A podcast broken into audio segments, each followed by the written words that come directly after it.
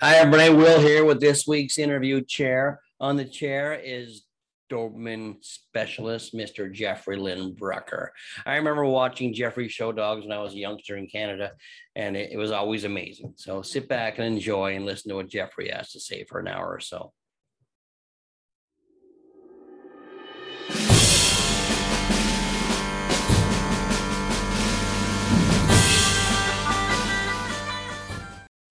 Hi, everybody. Today on the interview chair, I have longtime friend, Mr. Jeff Brucker. How are you, Jeff?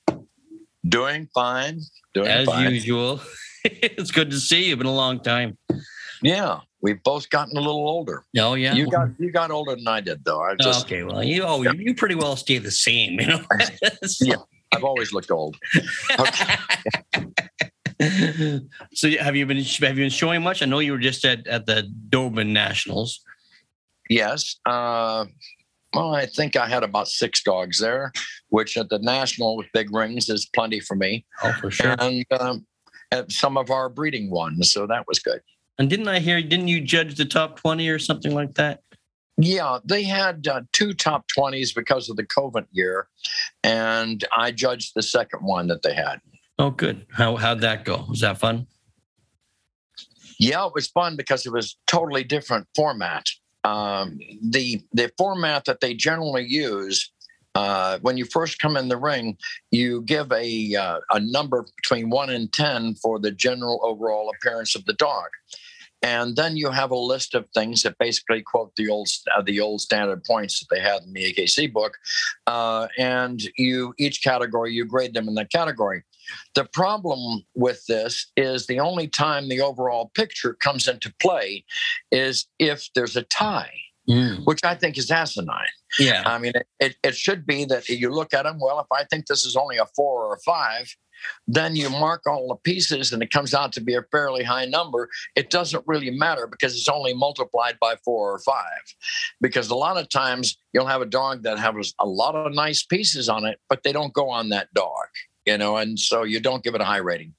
But it was it was fun. They did more of an overall rating on the dogs.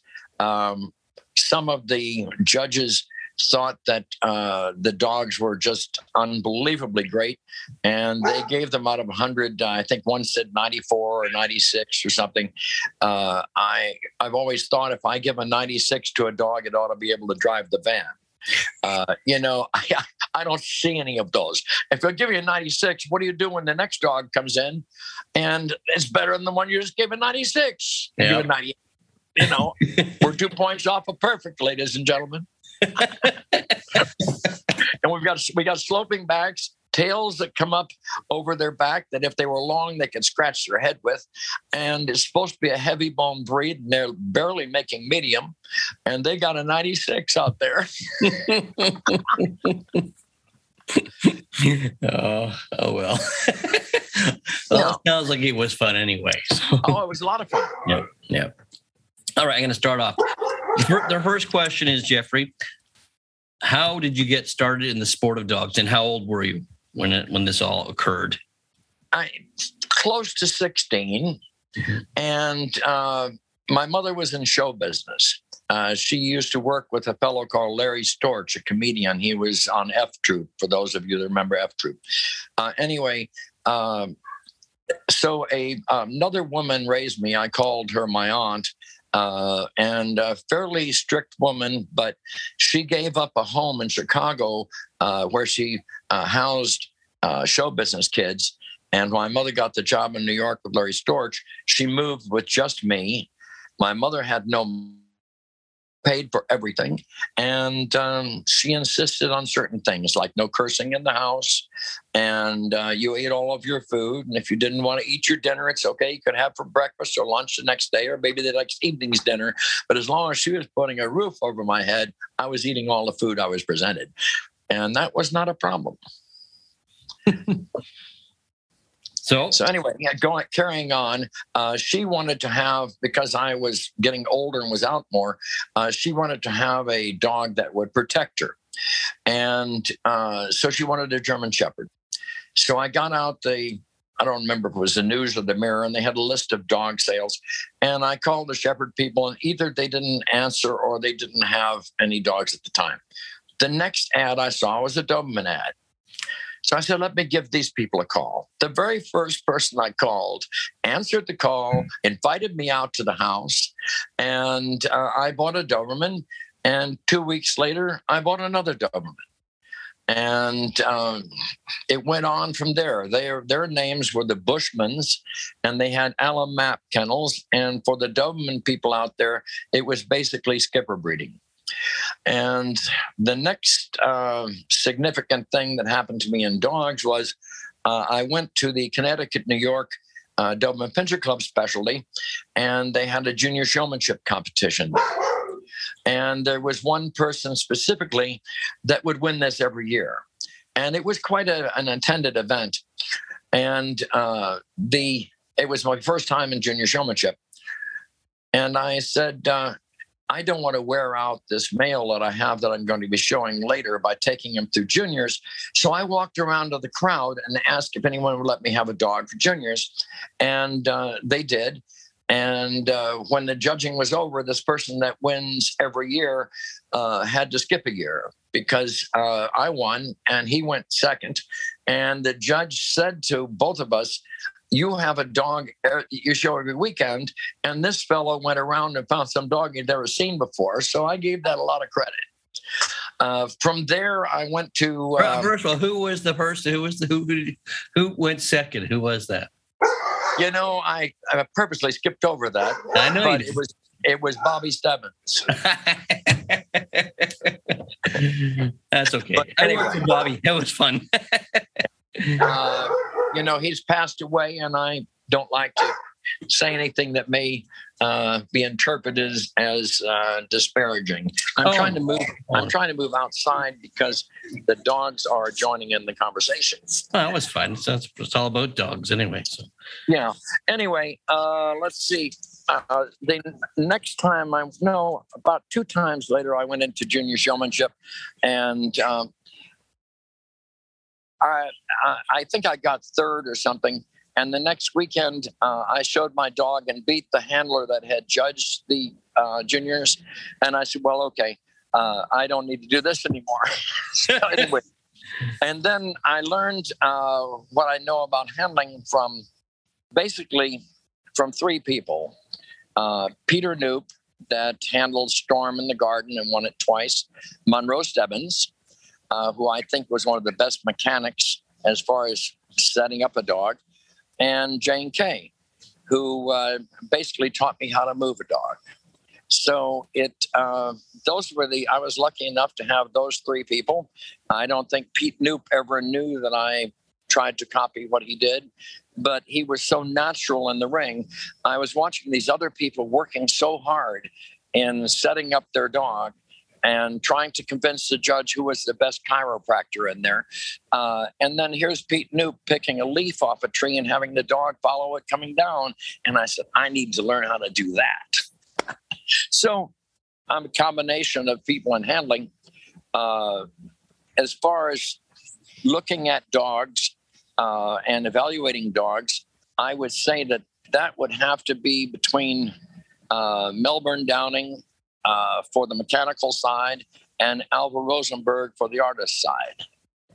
And uh, I was lucky enough to live with easy walking distance from where Alva had his antique shop in New York. Wow, that'd be excellent. That'd be amazing. And, and because of that, I have a fairly decent uh, porcelain collection.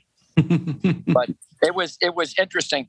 Uh, one story about Alva uh, is that uh, a handler that we both knew and a nice person uh, came up when I was taking the picture of going Winter's dog.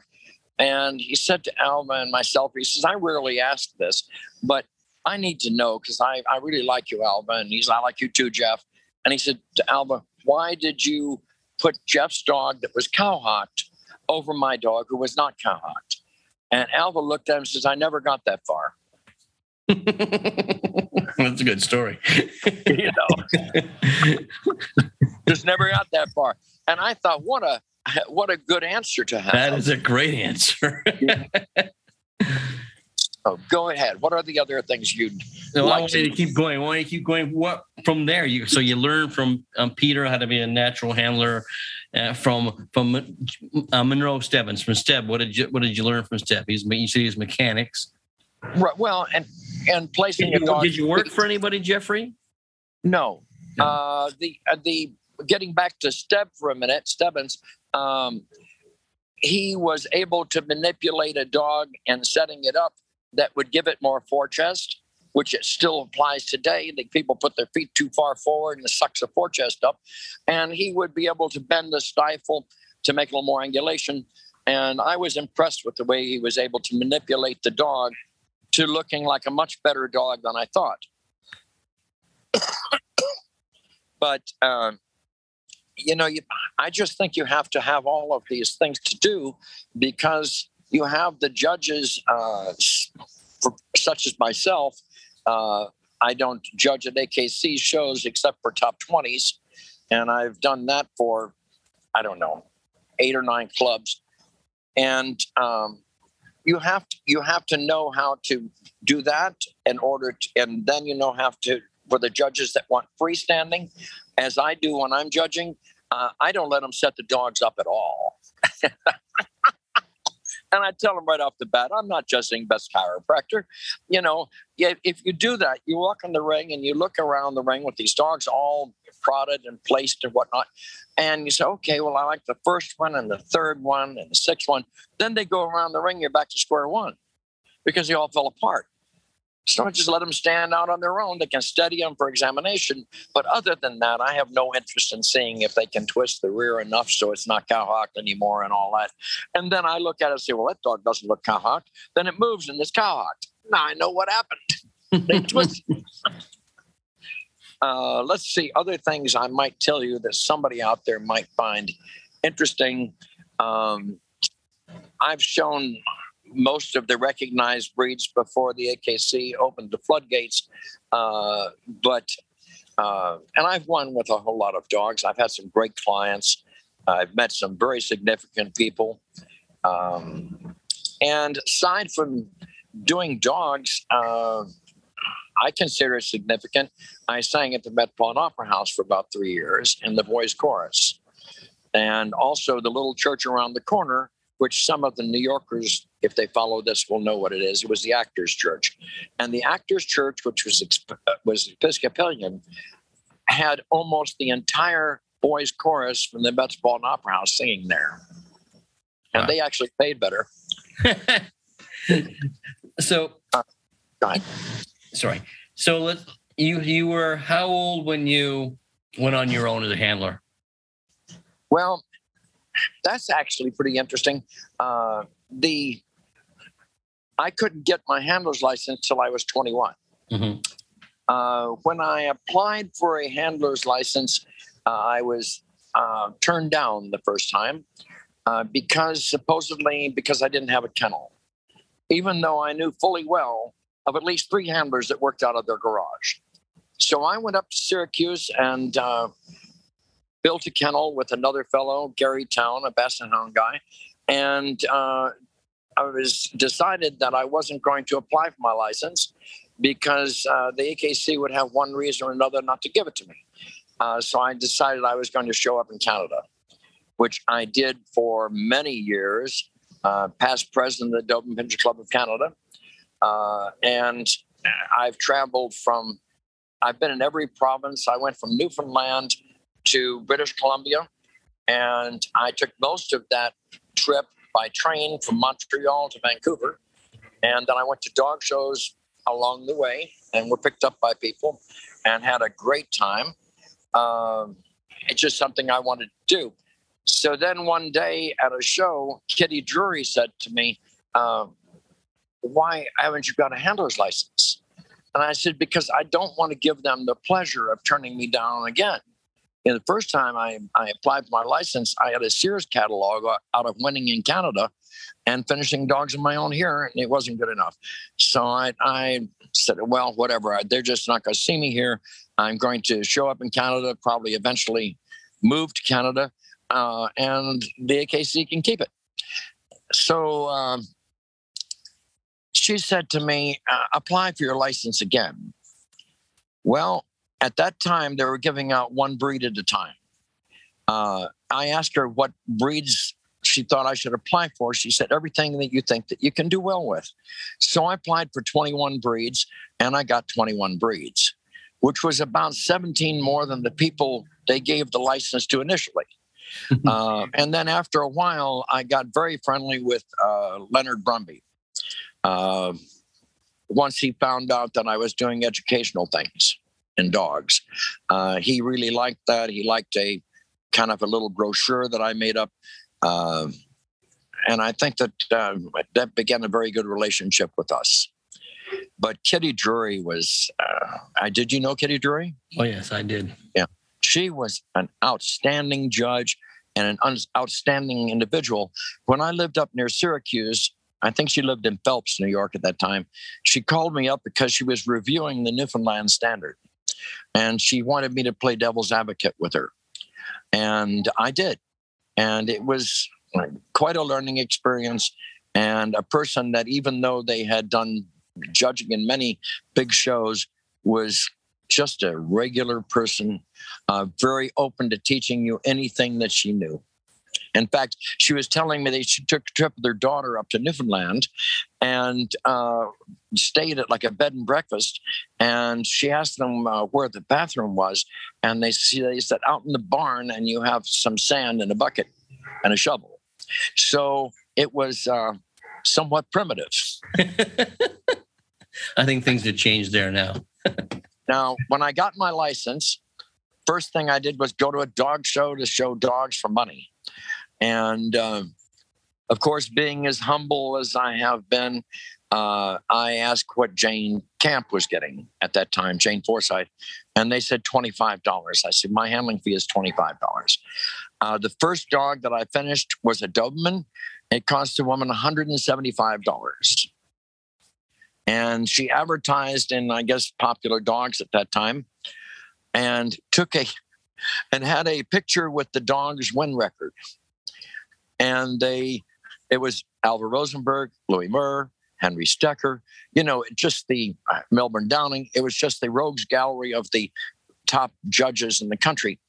And then fourth in a class of four, she gave a name and said first assignment. Oh. so for my first assignment, let me put this dog forth that every top judge in the country has put up. so how old but were you when you started doing that, Jeff? How old were you when you got licensed? oh, I'd have to guess 22. They wouldn't allow to 21. I might have been 23. I don't know. It depends on how long I was mad at at the AKC. Like, because I enjoyed showing in Canada and had you know a lot of great friends and a lot of great times there. Yeah, some good uh, clients there. Like uh, for some reason, then you show you showed Scotty's for John Devlin. John Devlin, yeah. Right. I showed Scotty's for him. He sent me the Scotty when I was out in I think Calgary, and I couldn't get the bugger out of the box. Eventually, I turned the box upside down and shook him out and covered him with the covers so he didn't bite me. Uh, after a while, we were good friends. But at least initially, he was a little wild. I also showed for the Nutbeams. Okay, yeah. Right. Um, let me just think of anyone else up there. They were yes. characters for sure. I used to love showing to both of them. My God. Well, you have to imagine you go to Newfoundland, and uh, Megan Nutbeam's name first was Megan Moores, and you're going to the Moores Auditorium. so you know right away that if she's showing dogs there, that uh, she may win something. Uh, but we became good friends. Um, her brother was premier of Newfoundland, Frank Moores, and he was in the federal government also. You know, I'm so used to Canada. It's I almost feel like, well, I can talk about Canada for a while. Go ahead. No, oh, you keep I, going. What, else? I want you just to what? keep going. Man, I'm just trying to think. That's all is significant. And good night. No, yeah, uh, right. Well, and this is one this, of the, this is the, what year was this, Jeffrey?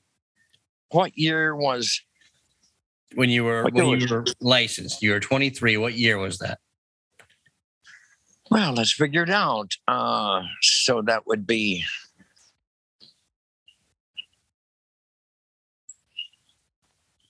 fourteen years, and that would be.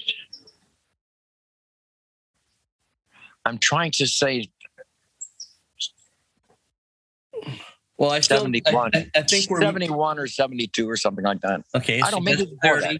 So, that- so we're we're missing almost fifty years. I want to know it all. Yeah. Well, you know, it, depending on how bored everybody wants to be. Uh, I'll tell As you I, if I get bored. I'll know. okay. Well, I, I teach and have taught uh, seminars Yeah. uh, and handling seminars, and I've taught them in Spanish speaking Spanish speaking places, and I speak very little Spanish with an interpreter who I realized after a moment was ahead of where I was in the class. Uh, so we had to readjust there. Uh, I've taught them in uh, Mexico. Uh, one interesting thing with Mexico is there was a, a very nice lady by the name of Thelma von Thaden, and uh, she was president of the FCI. And she and Robin Hernandez and uh, several other people from Mexico City and the area uh, were inviting me. So I came down and I'm expecting to see this group of people like I did in Puerto Rico, you know, maybe 25 people or something. And we pull into an estate and we go into this rather large living room that has seats uh, around and then one seat in the middle. And this is going to be the handling seminar. They didn't want to have a handling seminar. They wanted to talk to me about my experience in dogs and what I thought about different things, um, which I considered a great honor. And they paid me just as if it was a handling seminar, but I didn't teach any of them any handling. I might have told them things that I thought uh, judges could do better as far as their procedure is concerned. Mm. Um, but other than that, but it was it was significant. I enjoyed it. Uh, winning different breeds in the garden has always been good. Um, I've had some very good winning Dobermans, particularly, but also Danes and a, a strong pointer. Um, the pointer uh, is a Crookrise pointer for pointer people, and that's an English kennel that has been behind most great dogs they've had there and here. And uh, I went over and brought pictures of our top dogs here. I went to Crookrise Kennels. Uh, I saw their pointers, and I, even though they knew I was coming, it wasn't more than a day in advance. And they said, "Who is this joker here looking at our dogs?" And I was looking to buy them, and uh, they were more or less trying to cut the visit short. And I saw their daughter outside working a pointer, and I said, uh, "You know, I teach this. Can I help her out at all?" They said, "Go ahead." So I took the pointer she had and worked it for a minute and then took it around the ring without a leash on it and then set it up without the leash. And then I said, Now I'm going to show you how to do that. When I went back into the house, the Kirk Kirkrise people stayed up to three o'clock in the morning teaching me pointers and telling me where I needed to go, other than where they originally thought they needed to teach me to go, tell me to go. And I drove 1,400 miles uh, around England, England, which is only 500 miles long. So I crisscrossed it. Uh, I found um, pointers that were really nice in a, in a place called St. Aldwyn's. And I bought two sisters and an uncle. Uh, the sister, when I took her to the garden at about 13 months, uh, I noticed that one of the spotlights coming down from the ceiling was particularly bright in one area. And I thought, you know, I can go in and stop in this area. And I do. And the difference between, between my pointers and the ones they had here is they didn't have any dish here in the head. Well, the English considered all the dogs I showed them pictures of winning dogs here. They said if we had one like that in the litter, we'd never breed the dog or the bitch, and we sell it to somebody as a pet and would not give them papers. I mean, they were just this is not a pointer. So anyway, uh, the first show that I took her to a major category uh, was the Garden, and uh, Annie Rogers was judging it, and uh, I got under the spotlight. I aimed the bit straight ahead. I pulled her tail and got on one knee behind her, and basically that was the end of it. You know, she looked at her as if to go, ah, it was all over. There, you know, no other pointers had a head like that. She went on to get 350 breeds, I think 57 first in the group and about seven best in shows.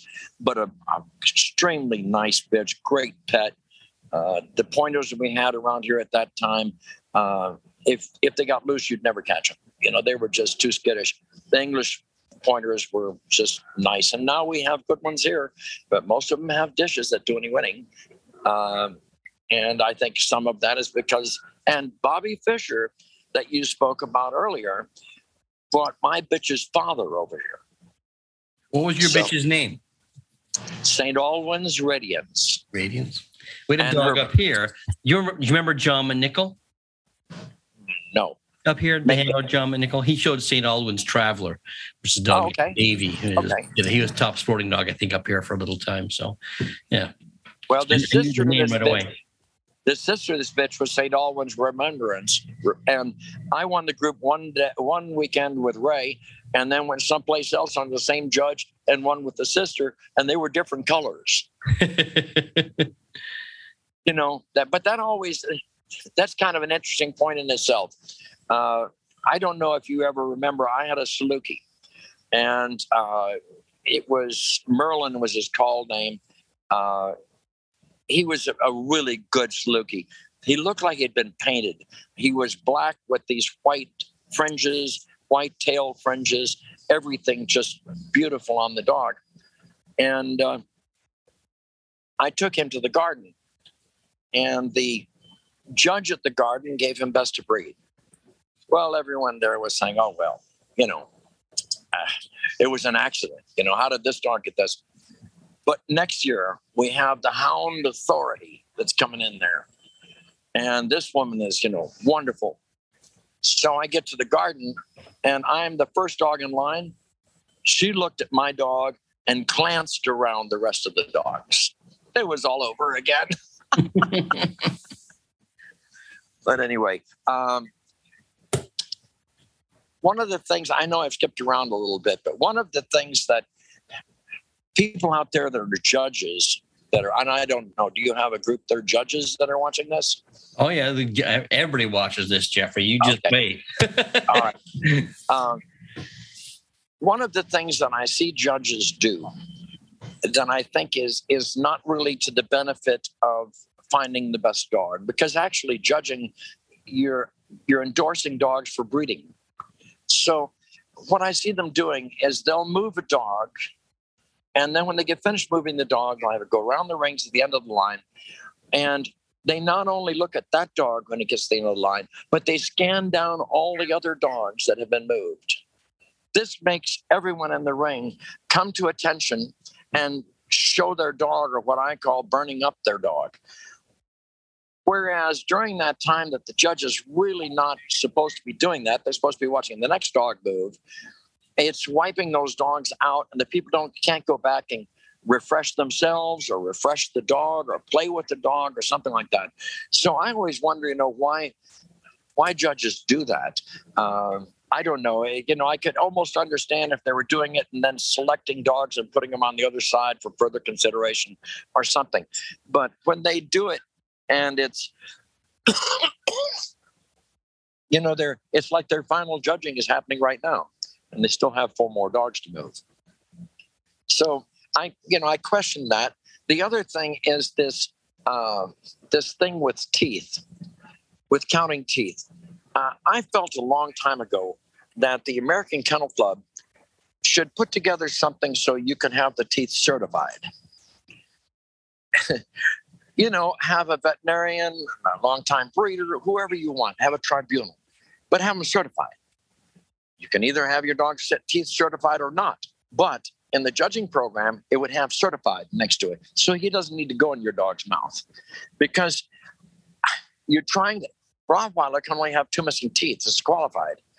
You're opening a mouth of a dog that has maybe 2,500 pounds of pressure in it. You're a stranger. The dog's a guard dog. And you have to look through the slobber to count all the teeth. Nobody is doing that. Right. you have no idea if this dog's missing teeth or not. have the teeth certified. And you also don't have to endanger the lives of the judges. I'm surprised at how many shows I go to that some dog hasn't attacked another dog or attacked a judge. You know, they're they're strangers, and I know the dog should tolerate it, but but sometimes there's a lot going on. There's hair dryers, there's things being slammed down. You've got a lot of distractions there, and you have a dog that is companion and guard, mm-hmm. not companion or guard, companion and guard. And you've got to count on this dog being a really good companion now because there's a stranger coming up there to open up his mouth and look into his teeth. And then, if that's not enough, he's going to grab his testicles. You know, great, 100%. Well, I don't know. I, I think that, that that would be something that's maybe a pipe dream, but who knows? and maybe somebody else will suggest it to the AKC and they'll look into it. But particularly with dogs that have a disqualification in the mouth, mm-hmm. get them certified, period. You don't That's, have to worry uh, about it. Exactly. I, I, I, think that that sounds like an interesting idea, actually. So, because then it's just said and done. They can look down their list and see a, a check mark, meaning it's certified, and away they go. Yeah. I had one judge at a show. Then I had a Rottweiler that was a Schutzhund 3 an international police dog three, uh, and probably the smartest dog I've ever been around. In fact, he went best in show in Bucks County two years in a row. Uh, but this very big judge, big being in stature, um, he was just a great big man, and he's coming down the line examining the teeth on the Rottweilers himself. Well, this dog is not going to have him open the mouth and examine the teeth the dog will bite him. That's all there is to it. So when he gets up to me, uh, I start showing him the teeth, and he says, I examine the teeth myself. And I said, Sir, this dog will bite you. Let me show you the teeth. I will examine them myself. I said, Okay, well, I'm leaving now. And he said, You can't leave without my permission. I said, Okay, let me have your permission. He did not. And he followed me out. The AKC, AKC rep was right there. And uh, I saw the AKC rep and I said, look, this dog will let me show his teeth all day long. The judge is totally safe. This man will not let me show the dog's teeth. And he wants to do it himself. Now, if the AKC wants to sign off all responsibility for me, for the dog, for the owner, sure, let him look in the mouth, but you might as well call an ambulance, at least get him on the way, you know, because this guy's going to get so the rep says to this guy, What are you, stupid? He says, If Jeff tells you he needs to show you the teeth, he needs to show you the teeth. so the guy says, Okay, you can bring him back in. I said, No, no, we've already done this. I, he's back in the van. I'm not going to ha- go in there and have him say, Well, he had a, a, extra two extra hairs on his ass, so I couldn't put him up. You know, it wasn't going to happen but it was just one of the the funny things that that happened at the dog shows, and you encounter them a lot. Uh, I think that judges would have a lot of problems, particularly in bigger classes, if it were not for professional handlers. Oh, I'm sure. Yes, the professional handlers keep the dogs the dogs moving most of the time, uh, and they they keep things a little more organized. Uh, and another thing, for those out there that are watching that are not judges or been in it for a long time. Forget about this politics end of it. Sure, if there's more than one person involved, there's politics. You probably see more male judges putting up females and more female judges putting up males. But I'm not talking about that. I'm talking about these judges want to go, they study hard for it, most of them. Uh, most of them look at it as a lifelong activity, which it is. And most of them want to get out of that building doing a job that everybody liked. That's basically what they want. They're no different than you and me, they're just people. But when they put up some dog in the ring, generally it's like Republicans and Democrats. There are the group that like the dog and the group that think the dog's awful and probably the dog falls someplace in between those two things. But uh, they always want to try and crucify the judge. Oh, he didn't look at movement, or he didn't look at head, or he didn't look at top lines. And believe it or not, those are all the things that are good on their dogs. So that means he didn't look at the best part of my dog. My dog sleeps on the bed and loves the kids, so it's got to be a good dog. But um, it, this, I think it really hurts a lot of people. Uh, it has a lot of good people go out of dogs because they think that there's hard politics going on. Right. And very few of the very few of the good judges want to go in there and put up another dog, even if it's their friend's dog, over a better dog, because they know all the handlers in the ring going to know they did that. And then they won't bring them their best dog because why should you? Maybe he's got a better friend. But I don't care if it's attorneys or doctors or whatever it is. There's the good, the bad, and the ugly. I like to think there's many more of the good. Uh, I've done a lot of judges' education for Dane Club, Doberman Club, Rottweiler Club, and uh, I find most people are enthusiastic that they want they want to do a good job. Uh, in fact, I made a mistake the other day, one of the few. Uh, a judge asked me how they did that day, and they had been to my judge's education. And I said, You did the best you could with what you know. He took a he stepped back, like, What? I said, Wait a minute. No one can do any better than what they know. I mean, no, but but he thought of for some reason I was insulting him. No, Yeah. but I'll never, I'll never use that again because he, you know, he was taken aback. Uh, but it, I think that it, it gets a lot of people out because of what I call the Venom group. These are the people that have never won anything and never will, but they know how to tell everybody else how to do it. And they generally poison the people uh, against what's happening in the ring. Uh, you know, you get some dog that wins a whole bunch of breeds, and obviously it's political. You know, it's not. It's because it's the best dog. Now, if you put the best dog with a really good handler, it becomes a very difficult situation to beat, That's and right. it should be, and it should be. You know, it. You don't put up the dog. You don't put up the dog just because a certain handler has it. You don't put the dog down because a certain handler has it. Uh, and a lot of the people also that have a title of um, novice have been novice for four or five years. You know, it, whenever they don't win, well, you know, they come over the judge. I understand. I'm not a professional. I'm not slick. I'm not this. I'm not that. Yeah, you're not a very good handler. What the story is, but and when you get to be a better handler, you'll do better. You know, it's funny. that You, you know this for sure. If you're, you know, makes a good handler is knowing which dogs are good. You know, like Maribeth O'Neill at one of the, uh, I did the symposium for the AKC, and I said to her, you know, I don't really feel qualified. And she said, you know who else told me that? Frank Sabella and Annie Rogers Clark. You know, not that I'm in that grouping, but um, it was it was interesting that that we all said that.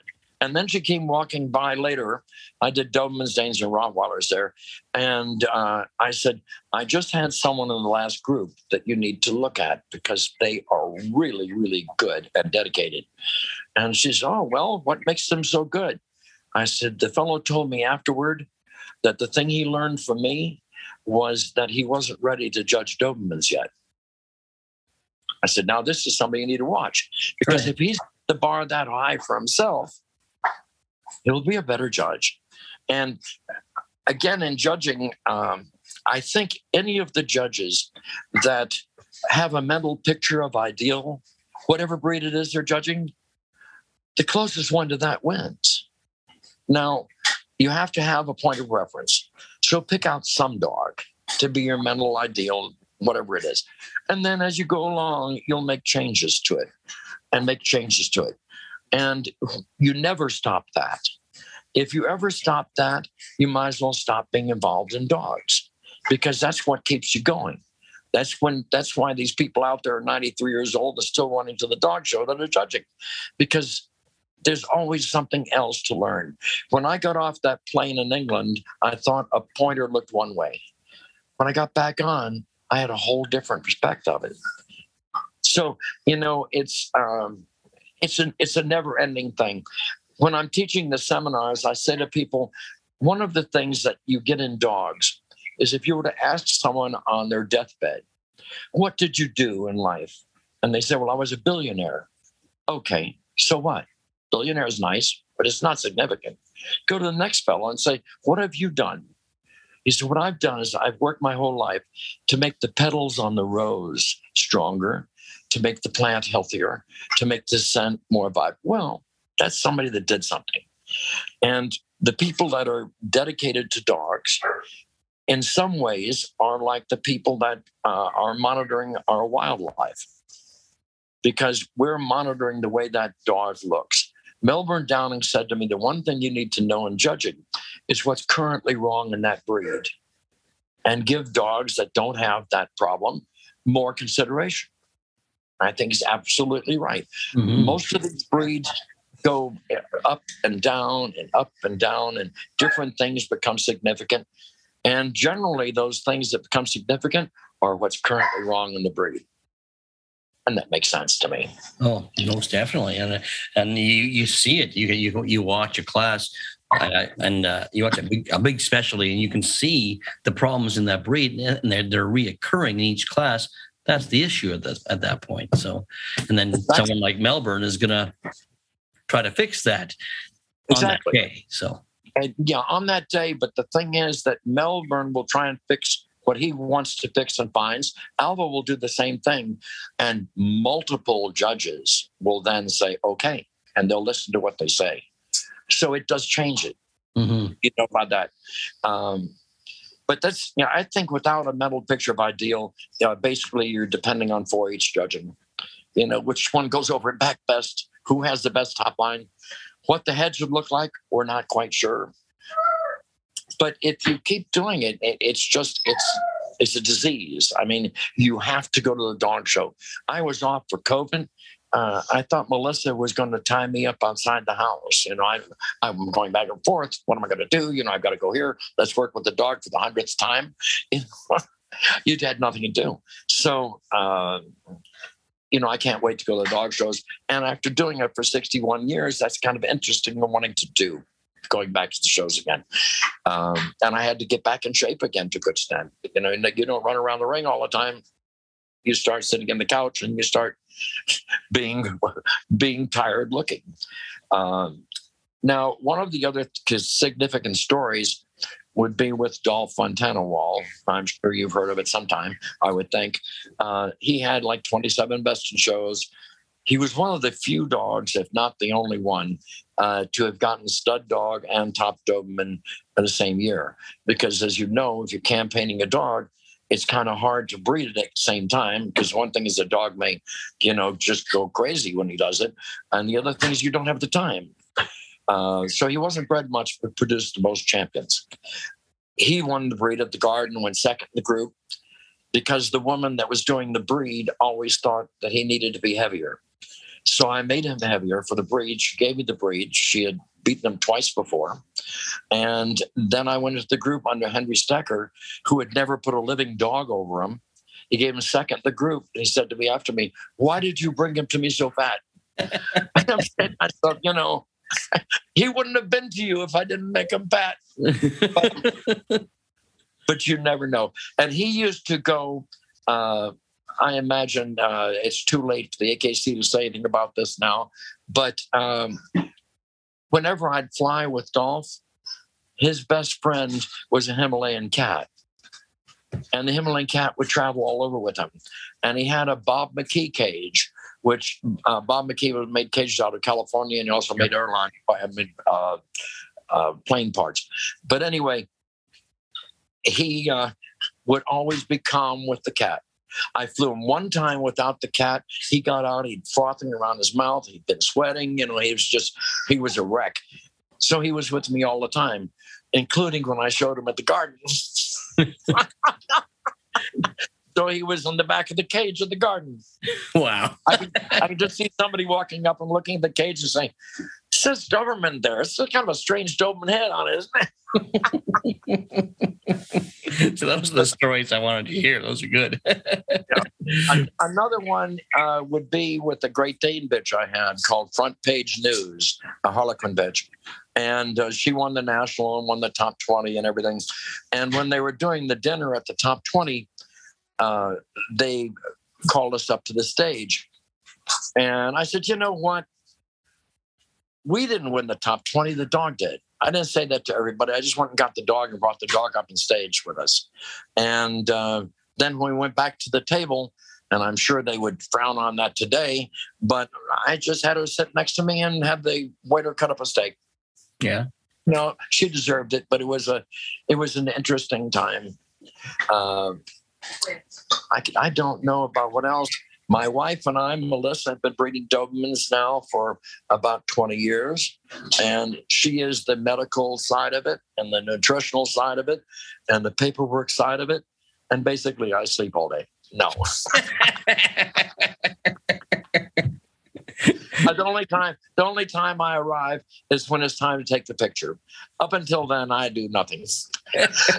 I just drove 11 hours straight from uh, from Tennessee, almost the Virginia border, back to Florida, and uh, I left there at four o'clock and arrived here at three fifteen, something like that. Oh, yuck!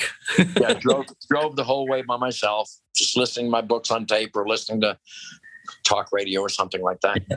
But it just it does just doesn't seem to matter. I don't mind driving.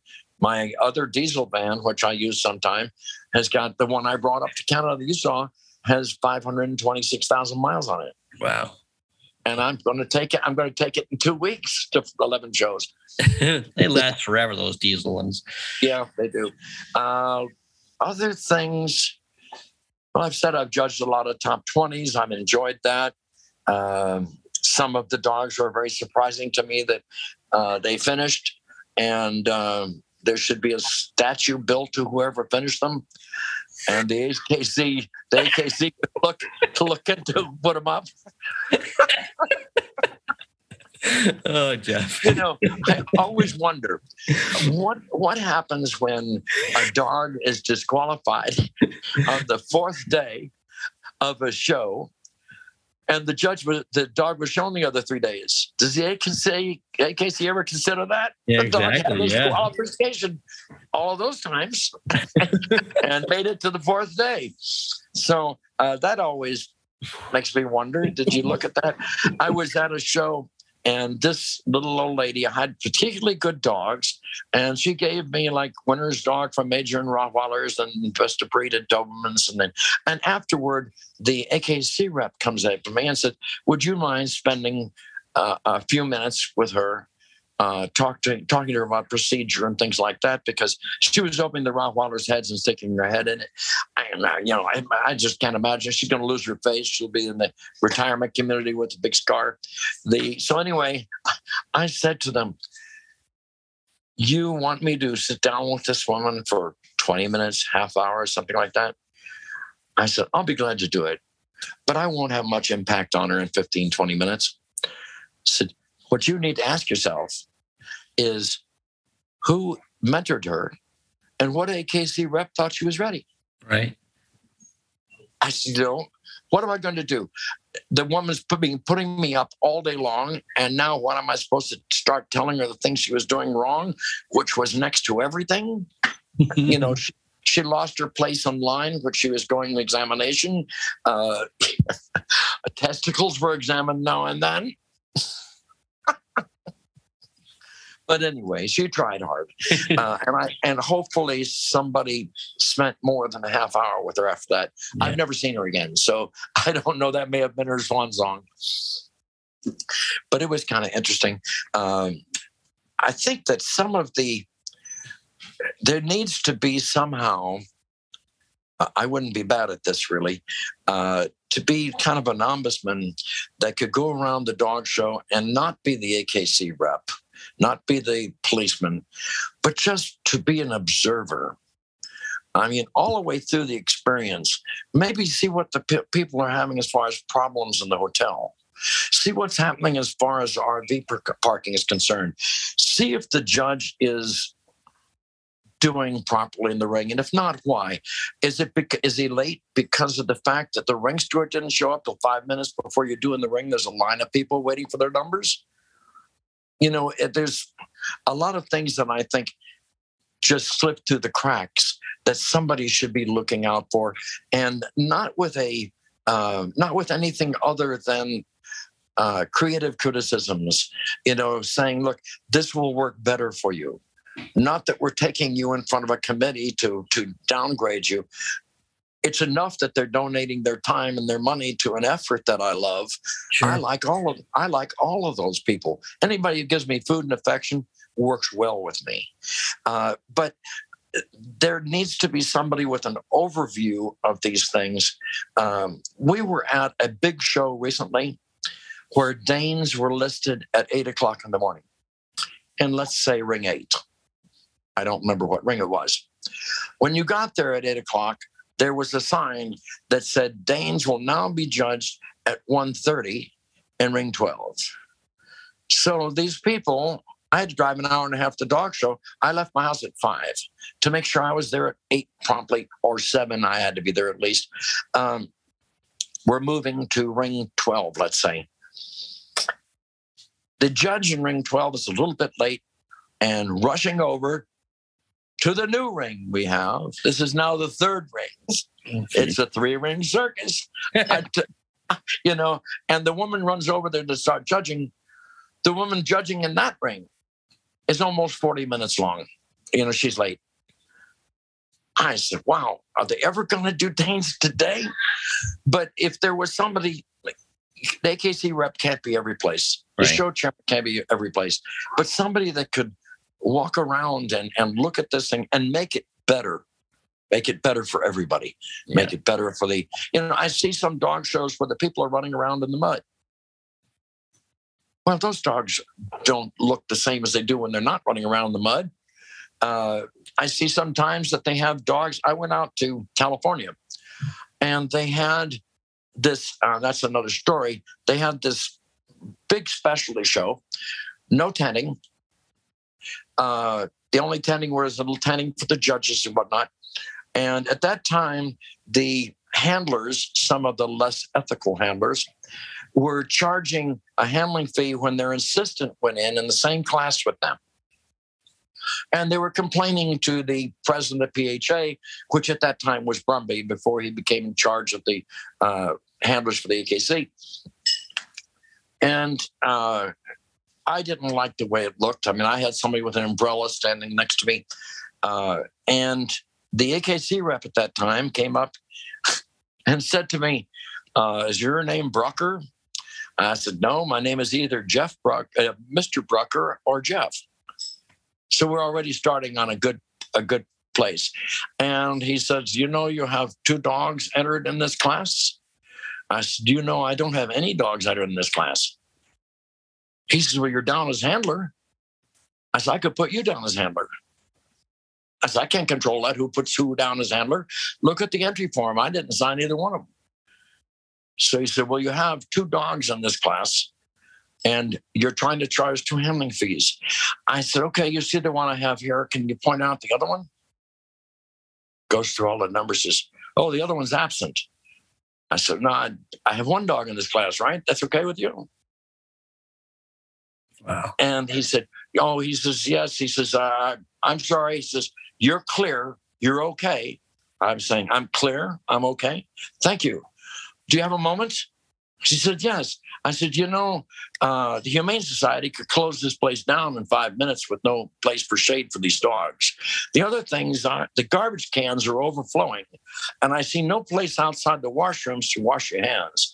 I said, There would be a good thing for you to do. Never saw him again. Uh, but it's, it's the AKC reps, too. That's a good situation uh, to a good extent. Um, but I think that they need to know more, possibly, about the breed that they're sitting in judgment of the person judging it. I can understand procedure, but it goes past procedure, as you know. You know, it goes past procedure to um, the judges being influenced to some extent by the AKC rep. You know, like, why did you put number uh, one instead of number three first? I'd like to know who's asking me. Are mm-hmm. you a breed authority? You're not a breed authority? Well, you're trained by a breed authority. Who, who was that? Uh, and I think that it's, again, that needs to be looked at a little bit. They're good people. Most of them are ex handlers. Almost all the superintendents are or were ex handlers. Um, but the AKC is rep is necessary at the show. Otherwise, I think it could get a little bit rough. I don't think necessarily the dogs would bite the people, but the people may bite the people. Exactly. So uh, I think the AKC rep is a good thing. Did I just hear, by the way, in Canada, that you can no longer uh, have a slang expression for Bush? It's illegal. For what? Did you read about that? For uh, not for Bush, for uh, Biden, that they were calling Biden some other name. You didn't hear about this either. No. I was listening to, in the barbershop today. They were talking about it that there's some slang name for Biden, and in Canada they made it illegal to do that to say that. I, I said- haven't heard that yet. so, so freedom of speech is totally gone. Then. no. I, I have one. I have one last question for you, Jeffrey. oh no, it's almost over. Go ahead. You're gonna miss Jeopardy. But somebody else has been talking to you. You didn't remember that, did you? Oh, I remember okay. that. Um, if you could meet the 20 year old Jeffrey now, what advice would you give him? Oh, not much. I can tell you that. Uh, to learn as much from people as you possibly can, to not be dogmatic about your thinking, to be open minded. Um, go to the people that are successful. Don't try and learn from the people that don't know how to do it. And they're the ones generally that are the most verbal. Uh, other than that, don't go through that period where you were wearing leisure suits. Uh, you're not Elvis Presley, so don't let your sideburns get that long. Uh, uh, you're going to have a mustache when you get older, uh, but right now it's not significant. By the way, I have to add one thing. Okay. Do you have, do you have time? Sure. Yeah. yeah. Okay. Okay. Larry Downey. Did you know who Larry Downey was? Yeah. I knew who he was. Okay. Right. Uh, he trained Stan Flowers and whatnot. He was at a show I was at. And he was like, you know, Babe Ruth to me. The, the guy won, he won everything. Uh, and he was very good about what he was doing. And uh, I was talking to some people and a judge and another handler and a couple of breeders. And he said, When you get finished, I'd like to talk to you for a minute. Well, this is Babe Ruth telling a rookie he wants to talk to him for a minute. So after it was done, which I made go very fast because I wanted to go talk to Larry Downey, I went in the trailer with him, and he and Alice were in there. And uh, he said, You can take this as you wish. But he said, You've got very good hands to dogs like you. Today, I watched you, and the judge that judged today was wrong in the decision he made. And afterward, he was in that group we were talking about. You made your point. Everybody knew you were right, including him, but you drove him into the ground. He said, Now he's got five friends, and they're judges, and those five friends have judges. He says, And you've dug yourself a hole there. He said, The other thing is, I hear you talking a lot. He said, Why don't you listen? He says, You already know everything you're going to say. And I said, What good life lessons those Yeah. are. Yeah. Now, other people might have taken offense to that, but I took them as life lessons. And I listen a lot better now. And I don't drive anybody into the ground because I realize that they're doing the best they can with what they know. I like that too. Anyway, it's been fun. That was great, Jeffrey. I really appreciate your time. I, I hope it was all right for you. No, it was, Uh, it was perfect. the uh, you said you were talking to Wayne Ferguson, no, Wayne Cavanaugh. Wayne Cavanaugh. Okay, Yeah, yeah, all right, yeah. sounds good. You can say hello for me there too. I will. Okay, Thanks, Jeff. It was great to catch up to you. Uh, if you like what you're seeing here, make sure you press the like, share, and subscribe button. You need to get a hold of me, get a hold of me at dogshowtips at gmail.com. If you want to just see what's happening in Will's world, go to willalexander.net. And don't forget about the dog show drive every Thursday, the podcast with Wayne Cavanaugh and myself. Until next week.